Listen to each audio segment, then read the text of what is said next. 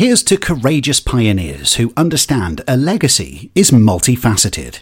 Welcome to our Legacy Planning Podcast, a podcast for leaders and visionaries of all ages. Whether you are an independent entrepreneur or someone who is part of a family business, you too can leave something of value behind for a greater purpose. Perhaps your legacy will improve workplace cultures, seize authentic moments, or inspire others with your talent. Your host, Angelina Carlton, is the founder of Design Your Legacy, a boutique advisory firm based in Beverly Hills, California. She is a mentor and coach to leaders like you and has contributed to Alliance, a philanthropy magazine, as well as to Women in Family Business. She has been recognized by Los Angeles Biz as an LA Woman of Influence, as well as by World HRD Congress for her work. Remember, you deserve great coaching because your legacy is worth completing. Good morning. My name is Angelina Carlton. I'm the founder of Legacy Planning, a coaching and advisory practice in Beverly Hills. And I would like to welcome Ms. Nike Anani to a conversation this morning about succession, family businesses, as well as the broad topic of legacy. So, welcome, Ms. Nike. Thank you so much, Angelina. I'm really excited about this conversation. Thank you for having me. Good, good. So, um, a bit of a background. She is the co founder of African Family Firms.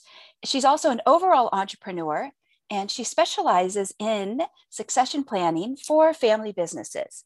So, would you like to share a little bit about your journey? Mm-hmm. Happily. Um, yes, like you said today, I'm I help family businesses cross the generational gap, pass on their businesses from generation one to beyond through succession planning. Um, I'm also co-founder of a nonprofit community of African family businesses, both in Africa and in the diaspora. Um, we're launching chapters in the US and in the UK as well. And I'm a second generation family business owner. My journey, where did it start? Okay, um, let's make this kind of short. So, well, family business has been in my life my whole life, right? My parents started up our family business the year I was born. So I'm the first of three, um, and to supplement their income. And then at age nine, I moved to the UK with my mum and my brothers and went to university there, worked in corporate for a few years, but didn't it didn't light me up, right? I just felt very hollow. And on this quest to discover what my purpose was, I decided to take three months off work and to come to Nigeria um, my dad invited me to come to see the real business world, in his words. He felt that I was um, locked up in, you know, corporate and was probably bored. And if I came out into the real world, mm-hmm. I would be inspired. So I took him up on that offer and came to Lagos for what was supposed to be three months, but ended up being here now for 10 years plus. And essentially started working alongside him in our family business and then I set up our family office.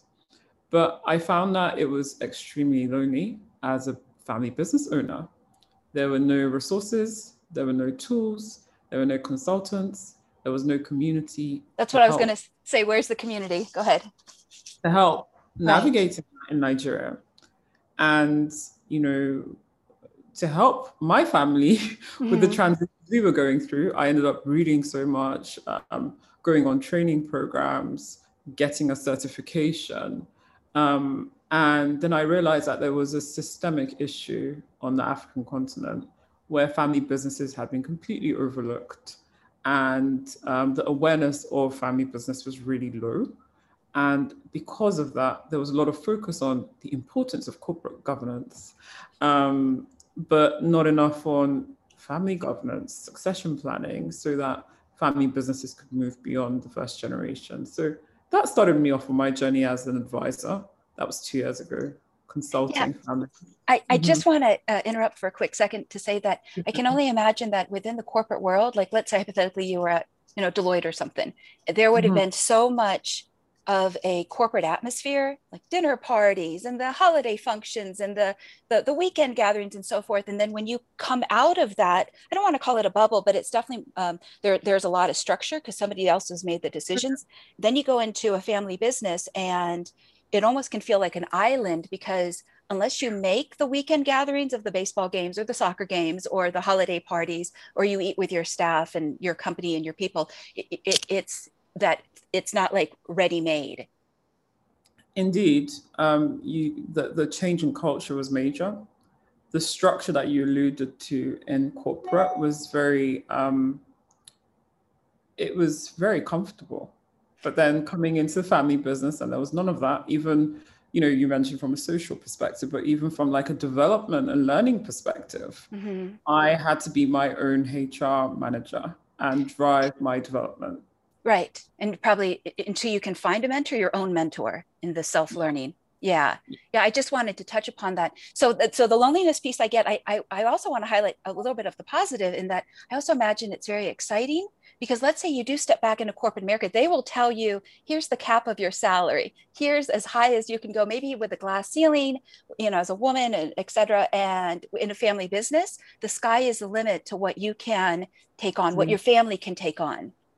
And I often say, as women, family businesses present a very compelling place to work because, like you were kind of alluding to, there is no glass ceiling as a business owner. It's yours, right? Mm-hmm. And that's not to say that there are no gender gaps, gender um, issues in family firms, but that as an owner, you've got agency to shape culture. Yes. And you can shape it in a way that's inclusive, permissive for the next generation of women that are coming through, whether they're in the family or whether they're in the business. And you know, the there's a lot of perks in family businesses as well. Um, yeah. You know, you can work flexible hours. I was talking to a friend the other day, and she was saying that um, a friend of hers, her daughter, had been working with her mother for many years, and got in a half, decided to leave and get a job and she's based in Texas. And she got a job and didn't last three months because she was like, I want to take a day off. I want to work from home today. I want to do. And they're like, oh, where do you think you are? Like, right. turn in work. You've got to right. clock in. Right. And so that family businesses get a lot of slack, a lot of negative press. But the truth is, there are lots of positives as well as a female. Mm-hmm. I mean, I remember when we've got two boys. The oldest turned six yesterday, and the youngest is three. And I remember when I was planning my maternity leave, whatever that is, because I didn't get one. And a lot of, I felt really quite cheated because had I been in the UK and in Deloitte, I would have had a year off. Mm-hmm. And here I was, I pushed, I literally had 24 hours and I was back at my screen and my emails. But in the same breath, there's a lot of flexibility. I can work from wherever as a business owner, so long as my work gets done. There's mm-hmm. none of that, you know, eye service. Um, you know, I've got agency, like I said, to shape culture. I can right. suggest initiatives to really shape and change and alter the course of a business. I've got the autonomy and freedom to discover new opportunities for the business. So you know, whilst it's heavy responsibility, um, it should be worn with pride. Mm. Um, you know, so I really love working in a family business. Um, I'm easing out of ops over the next six months. They won't see me much, sad face. Um, however, I love being, you know, I'm an entrepreneur at heart. I love thinking strategic, collaborating, yeah, looking for new opportunities as opposed to, you know, which staff do we need to hire? How many pens do we need to buy? I mean, yeah, right. Yeah, I, I was just I was just going to touch upon that. The creativity is unlimited compared to when you had mentioned your friend or associate went back, and then it feels like uh, she's being micromanaged and in a bubble, and it's like get me out of here because there is so much freedom with being an entrepreneur. So the the first question I wanted to ask is, uh, would you share some of the most common pitfalls as well as your mission or goal to take dysfunction out of family businesses. So we've talked about the good stuff. Now, if we can get into some of what, what I might call the shadow work or the tough stuff that gets ignored. Mm-hmm. I'll speak on the side of the founders and then I'll speak on the side of the next gens. Um, a common pitfall I see is a lot of founders um, don't think about succession early enough. And they start to think about it when they're starting to think about their retirement and oh, I'd like to retire in the next three years. Who's gonna? What's gonna happen to this business? Like, little Johnny, that's in Canada, she needs to come back home, or he needs to come back home and take over this thing. But little Johnny doesn't even want to live in Nigeria or Africa or wherever. Um, doesn't have skills. It's not really interested, and then they get into a panic, and that limits their options as to what to do with the business because to even pass on the business to anyone, child, not child, um, so family CEO, non-family CEO, or to sell the business, you need to have corporate governance down. Mm-hmm. And that's the second pitfall is a lot of family businesses are still very, very informal. I love the informality of our businesses. Um, it makes us agile, it makes us nimble, we can move with speed. We've got this homely environment and culture where even non family feel like family. Mm-hmm. However, um, where you lack structure and process, it does mean that you're amplifying your key man risk. So it's critical. Yes. Mm-hmm. So there's that verbal trust, that unspoken, we're like glue, we're like Velcro, like we don't even have to have it in writing. And then when, but, but the lack of pre- preparation, whether it's no plan, a partial plan, or a denial of even needing to, a plan. Yes. Yeah, because it's not just about the trust, it's also about when you document things, it's easy for someone else to come in and follow on from what you've been doing. And that's really about it. So if we're thinking of legacy business, legacy enterprise, um, we have to think about okay, I'm not going to take me out of the equation. Me not being here, can this business run on its own? Mm-hmm. Whether it's my child running it or whether it's someone else running it. So putting in the right building blocks the right processes, thinking about HR, thinking about finance, thinking about you know um, you know technology, such that the business can run outside of you, where decisions are not just made up here and mm-hmm. here mm. of the founder, mm-hmm. right? But we're able to move away from this intuitive decision making to data driven, collaborative, formalized form right. of decision making. Because what that does is you know, when you're going from intuitive to kind of more structured, structured mm-hmm. um, it's easy for Johnny, your children, or the next generation of the of, of the non-family to practice their leadership and decision-making abilities.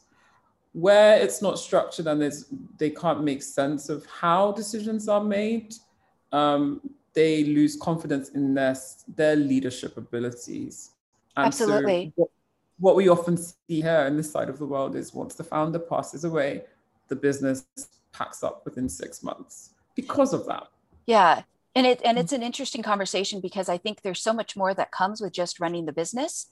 But again, where is where are the mentors? Where are the guides? Because if if you don't know, you could. And I was having this conversation the other day with my husband. I said, let's say you and I have a fantastic sneaker company, and it and it will rival like uh, Reebok and Adidas and so forth. Okay. Um, not only, let's say, if we are phenomenal with the business, but now we also have to think about succession.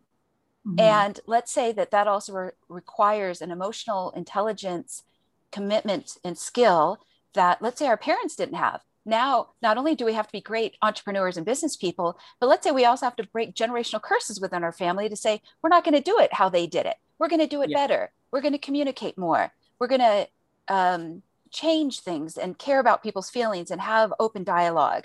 You know even if let's say you know parents didn't. Mm-hmm. and so i think it, it it asks a lot. Now of course if somebody's willing to do it they will reap the benefits tenfold. Mm-hmm. Mm-hmm. i completely completely agree with all that you said. And then on the side of the next generation um, mm-hmm, those that are near and dear to my heart quite often there's a focus on technical ability um, tactical um, items okay. as opposed to bigger picture contextual, the why mm. and behavioral. I think one thing that corporate has done to a lot of our psyches is to make us forget the essence of business. Oh. The essence of business is people, connection, yes compared to being, right compared to being compartmentalized.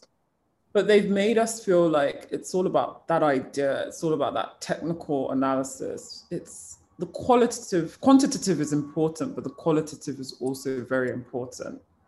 And Absolutely. similar to that a lot of next gens come into the business and are very tactical in we need to change this, we need to do that, we need to do this, but fail to communicate the why, right? The why is very important. That's what touches. Very, yeah. Exactly. Yeah. And in actual fact, your job isn't to get everyone to the destination of this is what we need to do. Your job is to signpost and facilitate the process in which they start to rediscover and see and re-envision how things could be, if that makes sense. It, so mm-hmm. Mm-hmm. Yeah, I was just going to say, I think that's one of the things that when people talk about the difference between management and leadership, to be a leader, I think requires sometimes people to do that inner work of asking those tough emotional questions that uh, aren't necessarily news, sports, and weather. right? It's easy to talk news, sports, and weather because it's superficial. But if you ask someone, like, well, why are you doing that? And let's say the answer is, well, I believe my product or service will eliminate the pain of A, B, and C. That's like they feel that. That takes like the pain out of their wrist because mm-hmm. it's it's personal then. But to talk about the personal stuff is, yeah, it gets personal. Yeah, yeah it gets personal. It really does. And then there's also, like I was alluding to, a, a tendency to focus on the technical things that need to be done as opposed to focusing on harnessing and maximizing relationships. So by that I mean that a lot of the time next gens may assume that they're not being given more responsibility by the founder because the founder doesn't trust their competence. Um, they're not up to this up to the job they don't have the right skill set or what have you but the truth of the matter is is it's quite often it's a it's more of a behavioral issue as opposed to a competence issue and i don't mean behavioral issue to say that next gens have dysfunction in their behavior what i mean is we have to become psychologists and develop deep empathy for the founders often founders are walled by fear. Because they can't make a mistake. It's their head on the chopping block. And because of that, they can make, there can be kind of, they grab on and it makes it harder to let go. That control, yes. That yes. control. So yes. all your rational analysis paralysis of the direction the business needs to go in and all the initiatives that need to happen is not touching to their pain points. Their pain point is fear. Mm-hmm. And you need to understand that and start to communicate in a language that they understand and start communicating in an empathetic manner. Right. And start to, when you you are suggesting things, ensure that you're speaking to their pain points. And right, right, in their language, absolutely. Like language. Yeah, mm-hmm. yeah. That's very mm-hmm. insightful. You know, I had a, an aha moment the other day, and I'll move on to question the second question. Um, is it's something that had to do with narcissism. I, I, I was chatting with a, a, neighbor and she had said to me that when people are placed into a survival situation, how often they will go into me thinking compared to we thinking. So ME, oh. right. And so I find it very interesting is if you ask somebody, you know, what was the origin of that moment and you ask them to unpack it, it means that they have to let go of control that moment. And it can be very hard if that's been that thing that has kept them safe that, that's so apt. Essentially, that's what I'm also saying is a lot of the time we make it about us. Yes. It's not about you.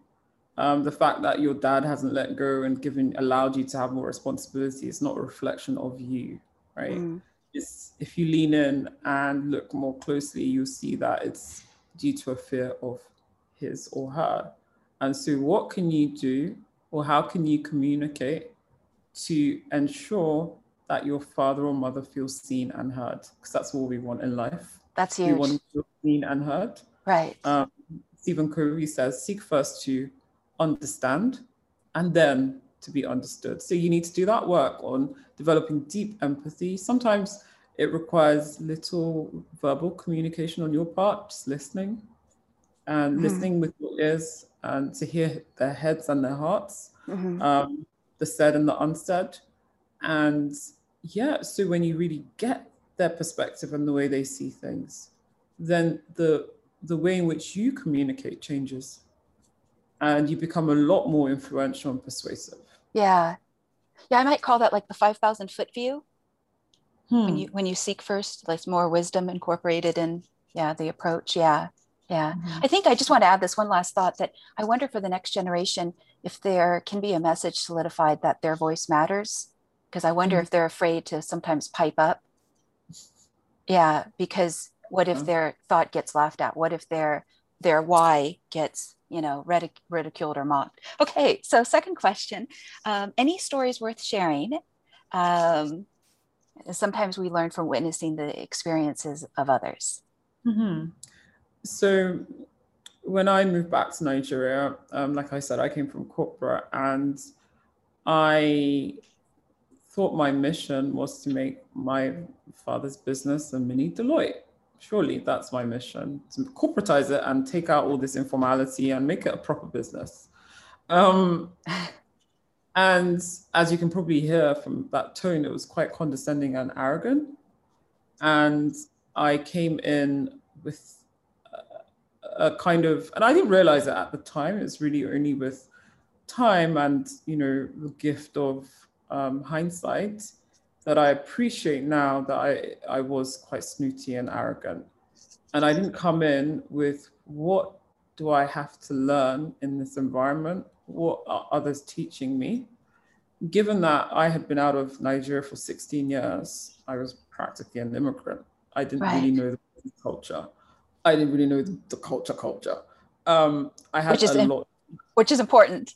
Right. Which is very, very important. Back to our conversation about corporate has programmed us to think about the technicalities and really not the behavioral humanity right. of business. That's what it is. It's all about relationships. Um, it's about trust. Um, it's about character. It's about empathy. And when you're short circuiting that process, it, it does have an impact on, on the metrics that we typically measure. Um, so the qualitative will eventually spill into the quantitative. And essentially, to cut a long story short, I was quite critical.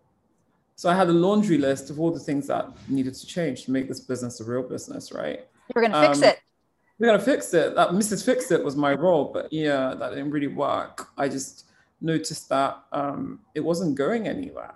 I'd send many emails, many meetings with my father, but it wasn't he would often like, yeah, yeah, yeah, yeah, yeah. He actually was quite kind to me in that he never put me in my place, but it was like encouraging me to keep bringing up new ideas, but just they just were not going anywhere in terms of implementation. And I realized at one point that I was questioning him instead of asking questions. Mm. I had become the critic and in, I hadn't spent enough time studying the environment the business, my father, seek first to understand and then to be understood, um, to be able to speak in a language that he would understand. I hadn't spent enough time looking to the why in any initiative I'd bring up. We need to professionalize, we need to have corporate governance, we need to have more, we need to have a new department, supply chain management. I hadn't spent enough time articulating why that was important why that was taking us to the destination we needed to take, um, mm-hmm. we wanted to get to. Um, because the thing is, when you get so used to your own thoughts That's and your ideas, mm-hmm. you become so familiar with them and you think everyone else around you are also where you're at. Like, surely you've been listening to these thoughts in your mind too. No, they're hearing them for the same time, girlie. Like, you need to break it right down.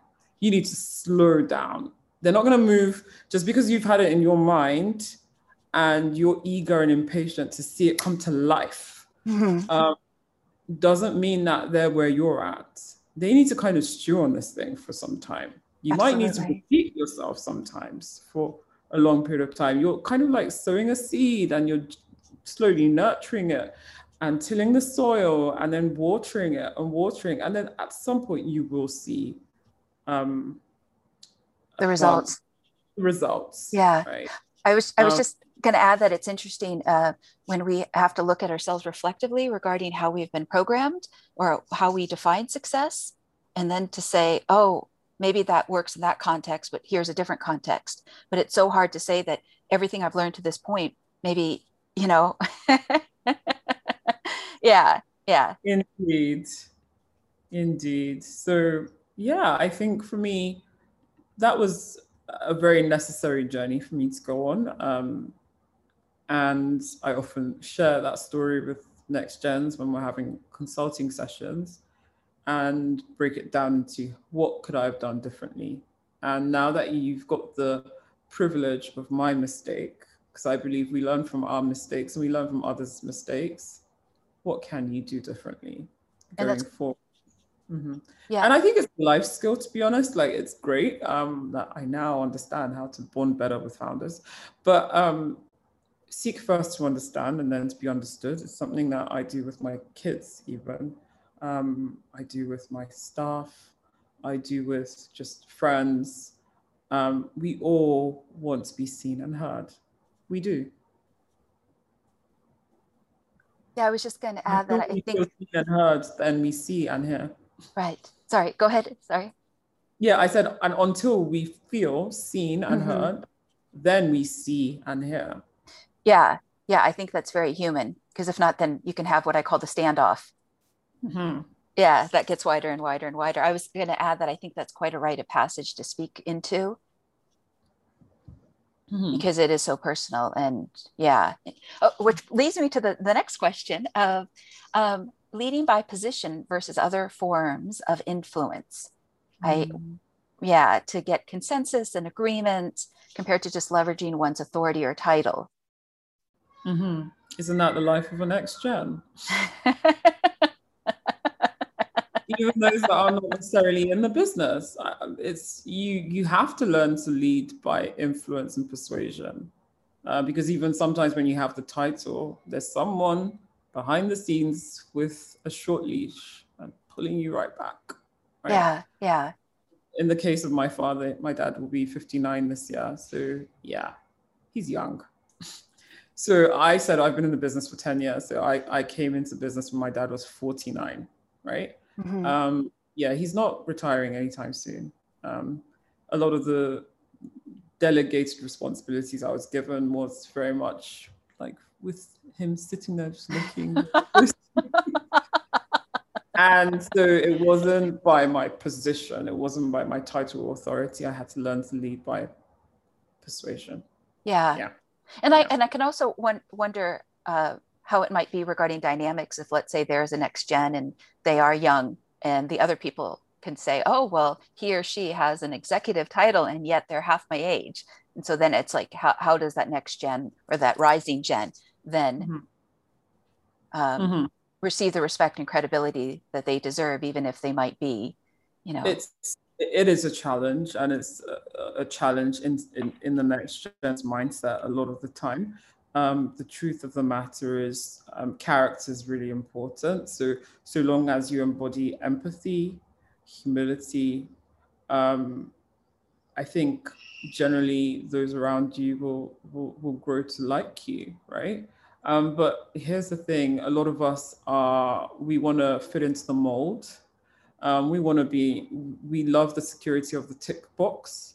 Mm-hmm. Um, categories of expectations and so we feel like we're kind of rocking the boat and will be will not be liked um, as a result of that but here's the thing as a leader your job is not to be liked your job is to to go before as a guide that's your job right. and sometimes when you're going before as a guide you're seeing things other people are not seeing because your yeah. your um horizon is different from theirs theirs is shorter. You are looking way ahead. Mm-hmm. And so your job isn't to be liked.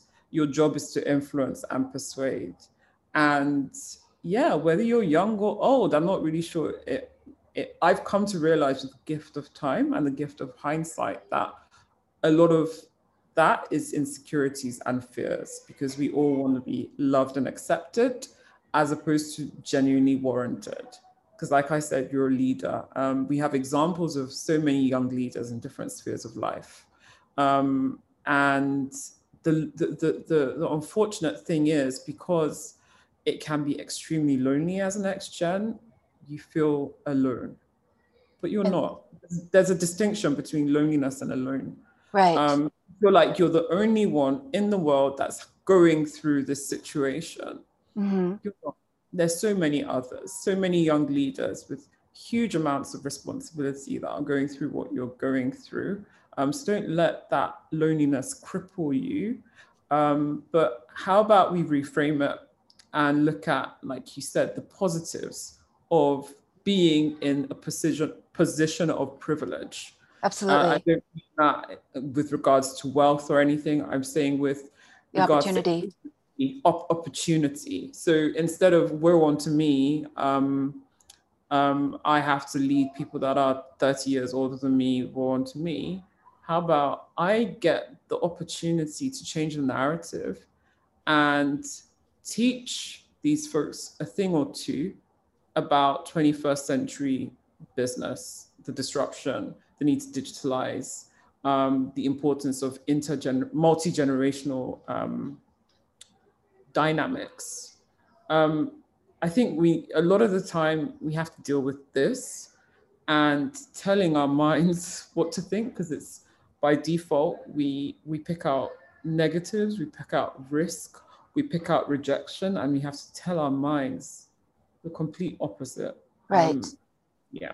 Yeah fear is the number one emotion that drives both men and women. Yes. And i wanted to touch upon something uh, just real quick about being liked versus being respected.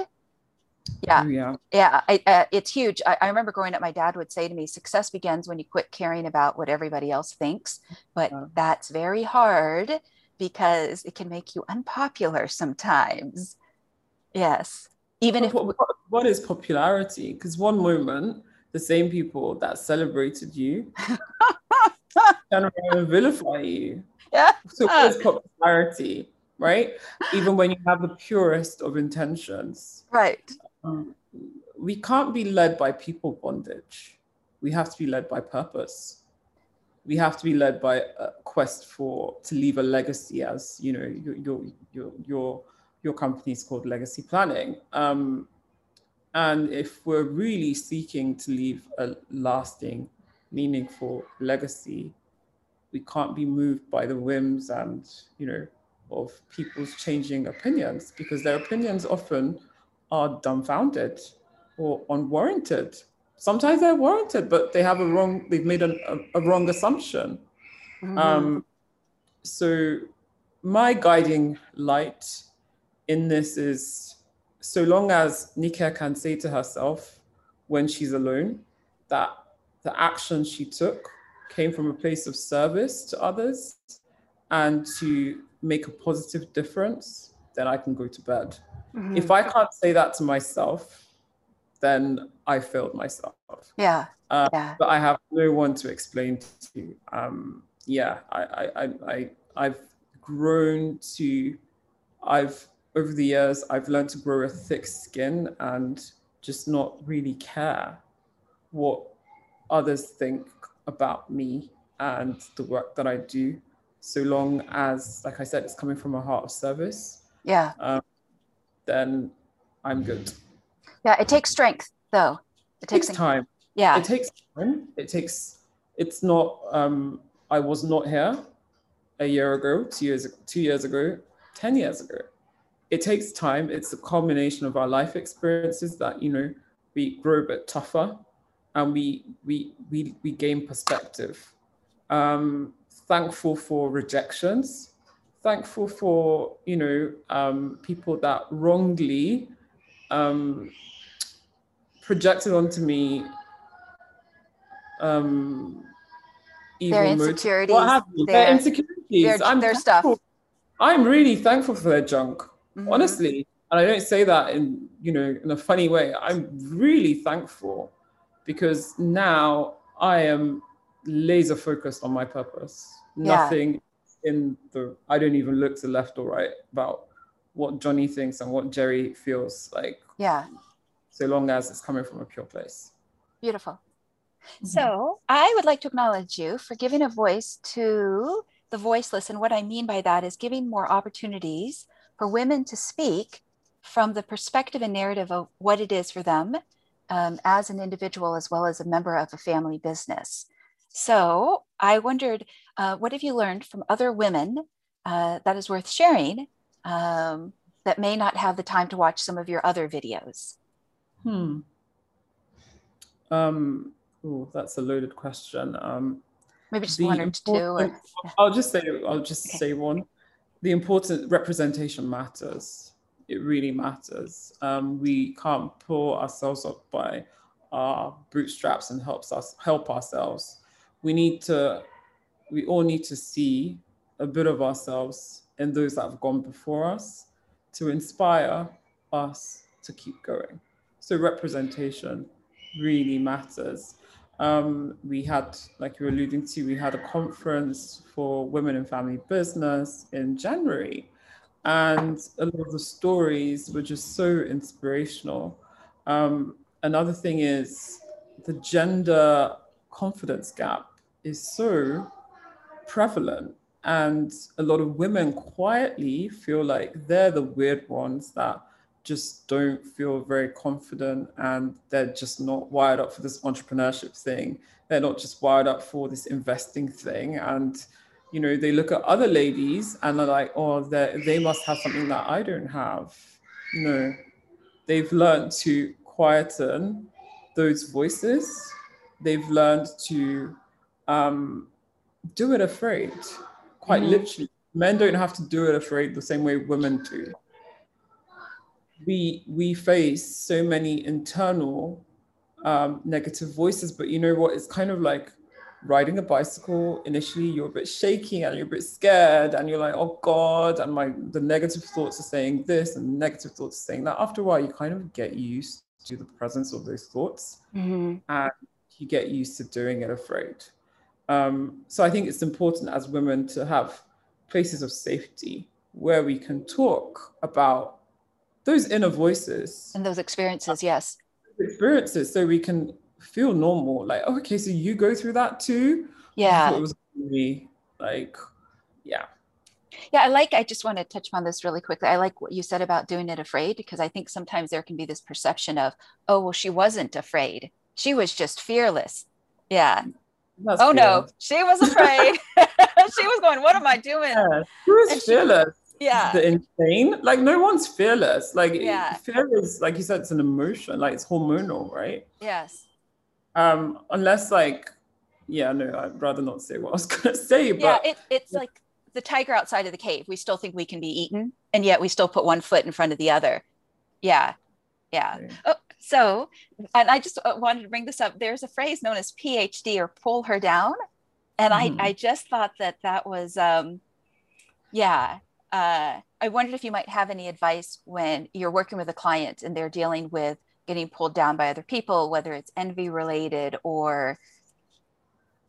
It's very commonplace when you're a person of supposed privilege. Um, a lot of the time, next gens are projected onto them a sense of entitlement. Um, wealth is shamed in society, and it's not taboo to shame wealth it's completely, you know, we all, even those that are misogynistic or racist, most of them know that it's completely unacceptable to openly go out and spout racist or sexist comments. But it's not in society, it's not unacceptable for people to say rich, B I T C H, um, mm-hmm. to, to, to vilify um, people of wealth, right? Um, and that can get extremely, extremely lonely. So again, we're back to being seen and heard. Right. Uh, when I'm when I when I'm in that situation with my clients, is I see you and I hear you. Tell me what's on your heart and what your fears are, and tell me those pains. Let's talk about it. We have to acknowledge it first before we heal from it, and we learn how to deal with future scenarios, right? Um, we, a lot of us, um, we want to be treated justly. Everybody wants that, absolutely. Everyone wants, it's an right. innate thing. Right. That's unfair. That was unkind. That wasn't very righteous.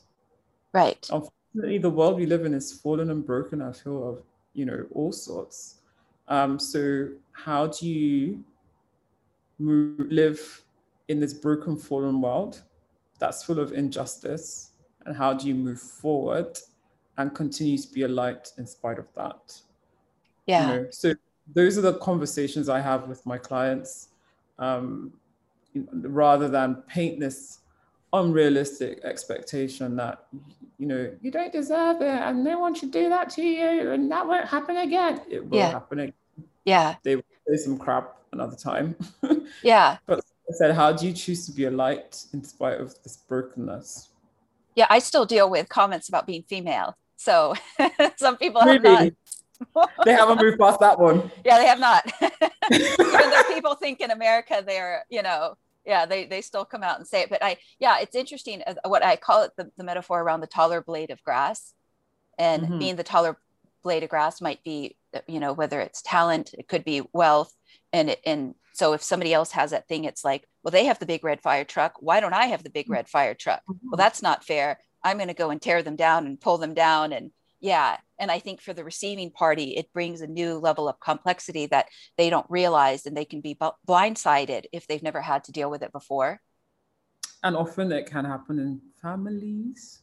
Yeah. You said Yeah. extended families. So your family is a family of wealth, um, but you grew up with your extended family, and you might have all started off on the same path and wealth-wise, and there's been a divergence. But hey, you might be fine with that, and it doesn't. You, the money in the bank or the value of your business doesn't define who you are as an individual, but it can be intimidating to other family members.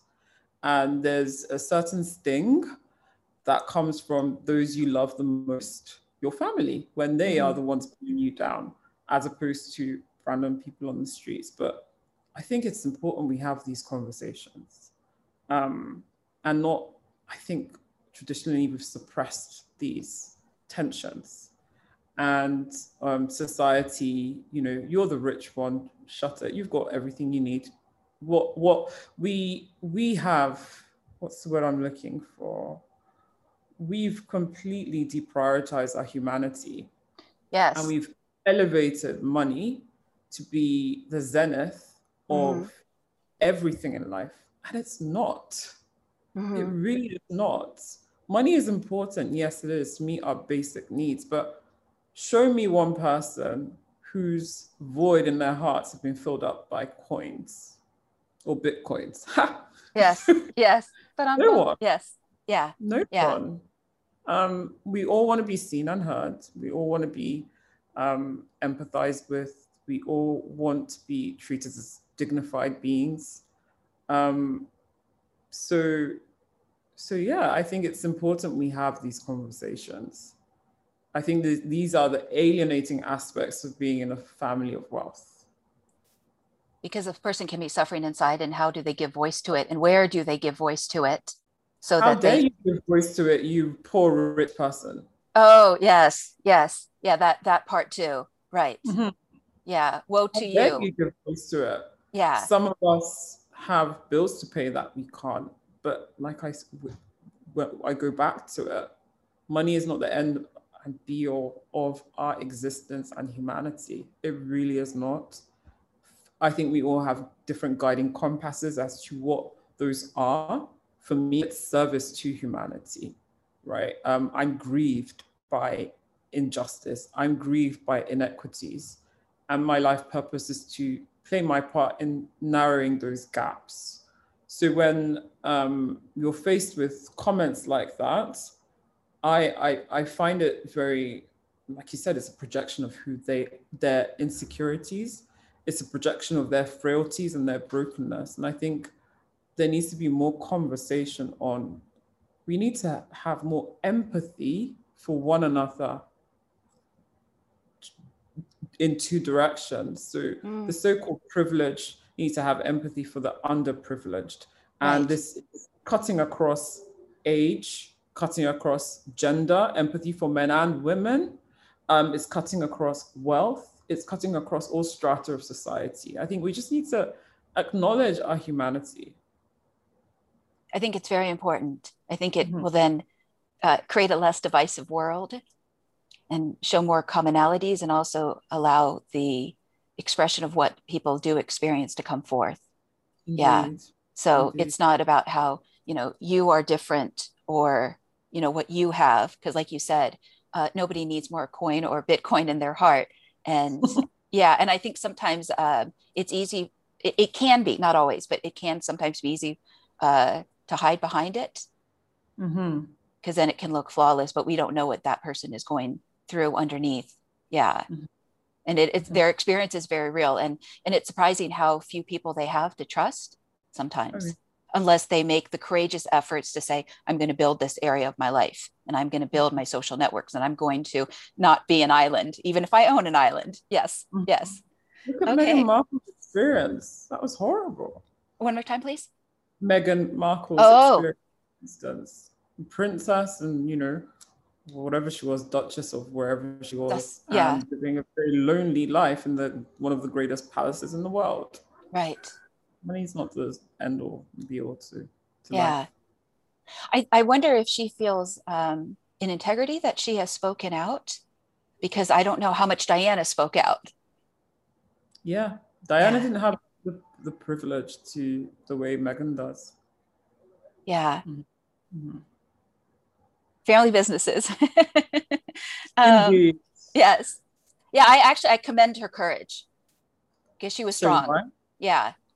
Extremely strong. Although I have gotten into discussions with my parents about this. it's interesting the different generations view. A lot to unpack there, but yeah. Yeah, yeah. Yeah. It's That's a changing world. Yeah. It is a uh, changing world. Mm-hmm. Um, one of the traits that come from family businesses is knowing the lines and supporting the boundaries between the business and the family. Uh, there is a psychology term known as enmeshment, where it can be or it can become hard to see and recognize the distinctions of being able to say yes or no. What are some of the solutions to clarifying as well as making the space to create, speak, and honor boundaries around mm-hmm. roles, one's time, one's purpose, etc.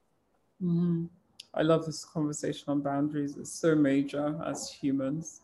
Um, I think before you get to the piece on boundaries, boundaries are like policemen that are enforcing the law. Um, you first need to know what the law is, and that's what do you stand for? What are your values? And what's really important to you?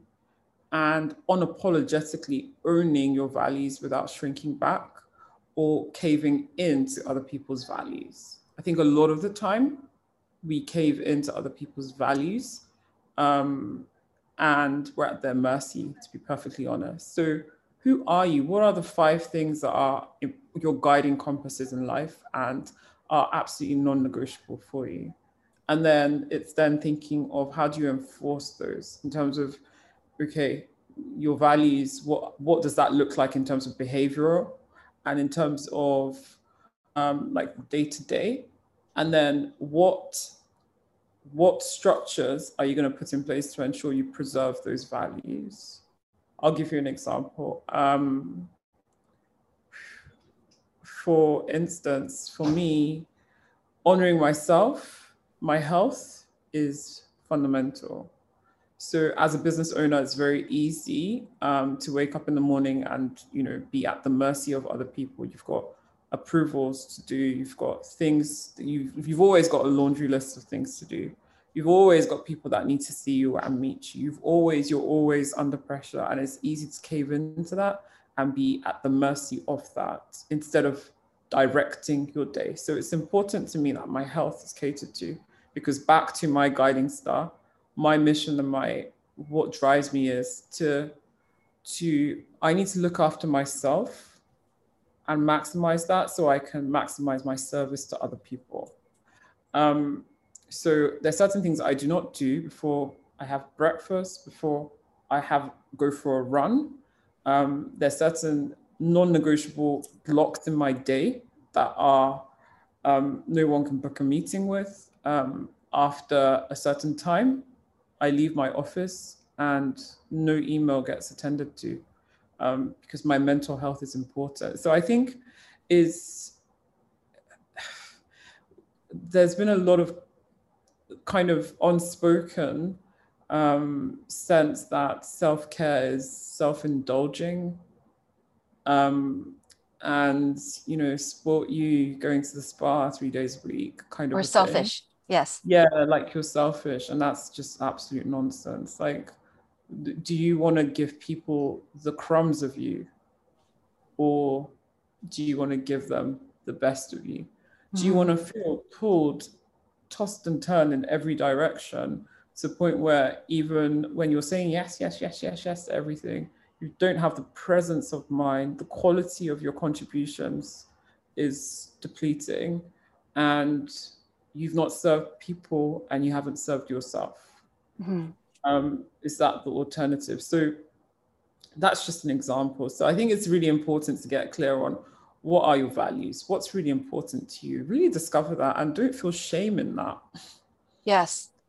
Don't feel shame in that. What's right. important it's important to you. It's your priority. And I think as women, we often feel like we have to be a sacrifice to everything and everyone.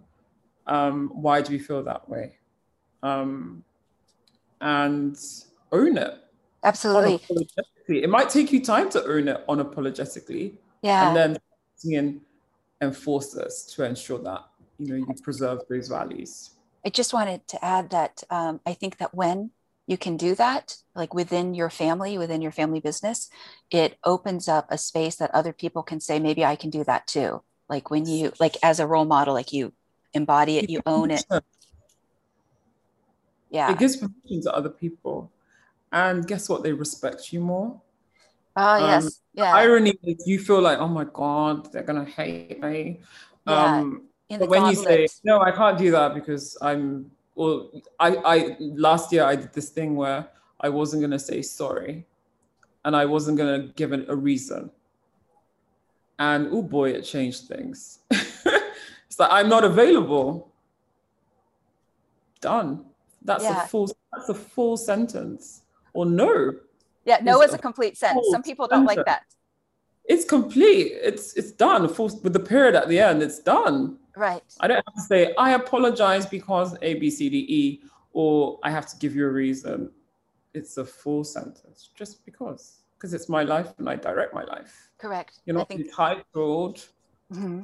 to certain things. Your expectations are your expectations, my expectations are mine.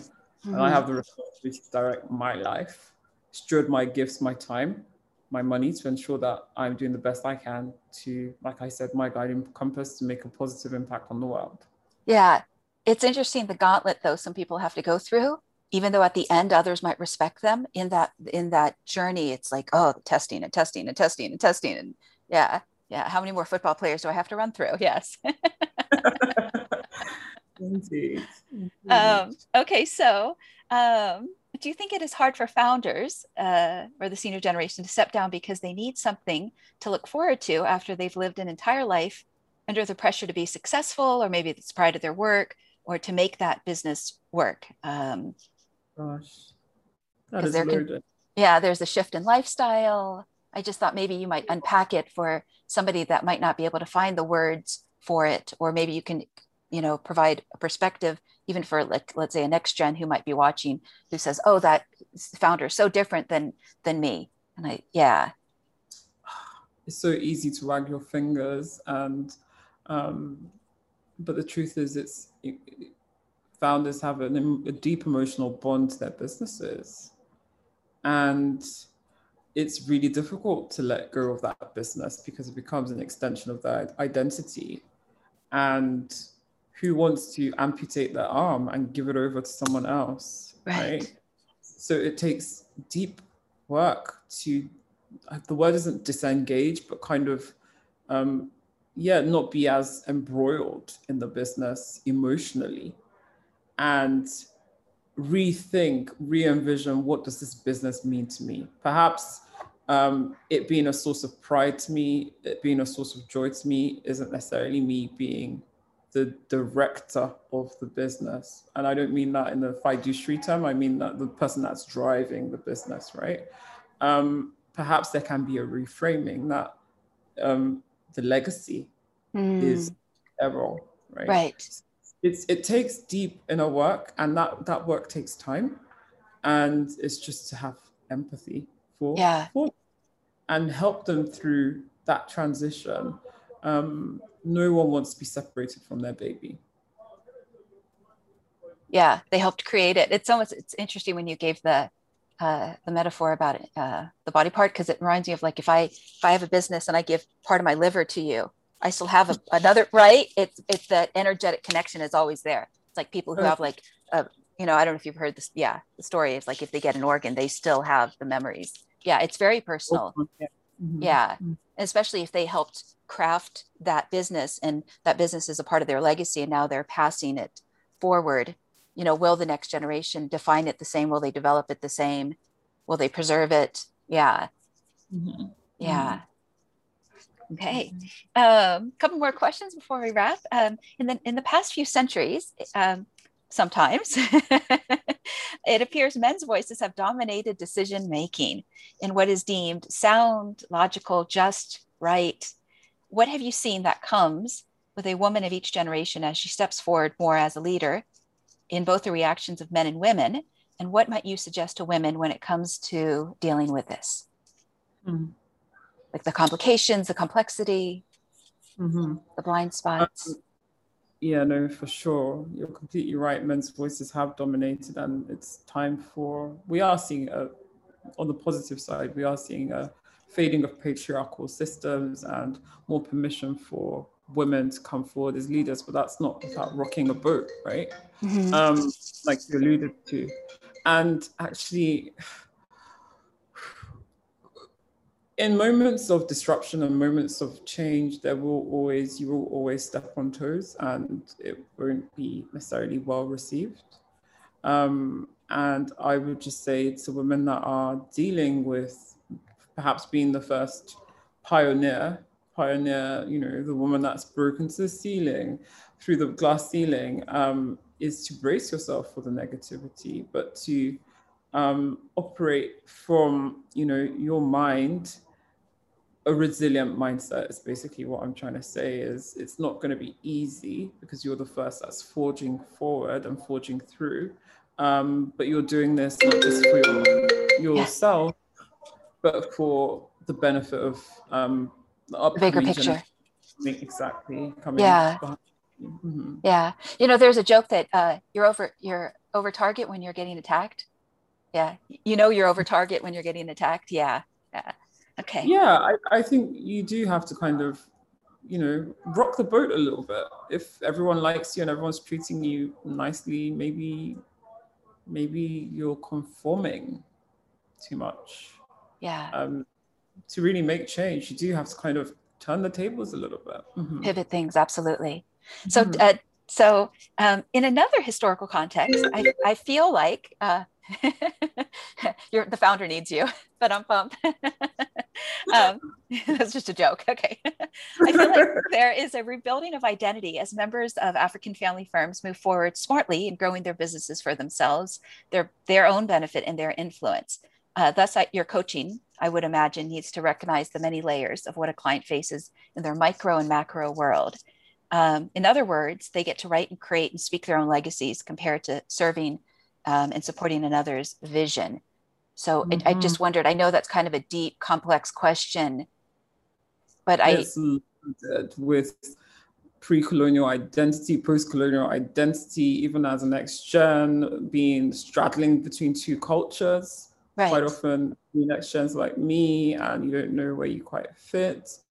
Again, it's about permission to be yeah. um, actually allowing yourself to delve your foot into that water and explore you, whoever you are, not being conformed by um, the limitations and the expectations of man of you as an African or what have you, or as a, pers- a young person, or or what have you. And and I think it's actually a very exciting time to be an African in that we can rediscover who we are um, as people. We've been told who we are for the longest time, mm. and a lot of who were told who we were were inaccurate and Absolutely. actually not what history said.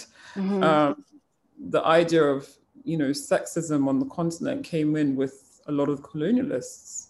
Women were very empowered um, pre-colonialism. They were traders. They were counting their coins. They were, mm-hmm. yeah, they were active politically. They had a voice. So I think it's permission, giving yourself permission to explore who you are. Okay, and last question What would you like your legacy to be? Service to humanity. I think I've said it like eight times in this. Um, okay. It grieves me that our world is is just so unfair and has so many enshrined um, enshrined biases.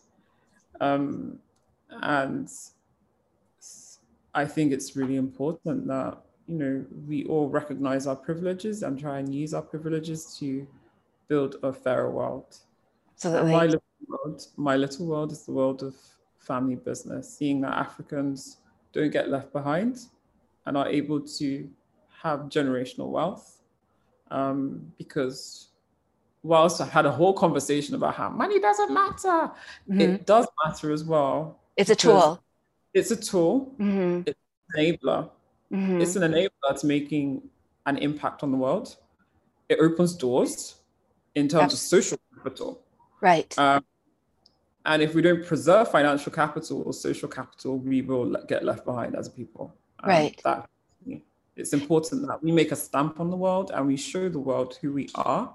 Right. We submit our ideas and our perspectives because I believe we have unique perspectives that are of benefit to the world, um, and likewise the other way around as well. Um, but diversity of thought, diversity of people, and collaboration of you know inclusivity is Absolutely. really life. Mm-hmm. And the good news is in the luxury world, it's happening more and more for instance. But if we talk about, uh, before we close this conversation, uh, the population of the world, I think something like half the world's population is under the age of 25. But what mm-hmm. means do they have um, outside of their cell phones to really impact and make a change if they um, don't have all of the tools, if they don't have all the education? I think that that is something that's a very interesting piece when you talk about, uh, you know, where our future is heading and yes, making things mm-hmm. more equal. Mm-hmm. Mm-hmm. Completely agree.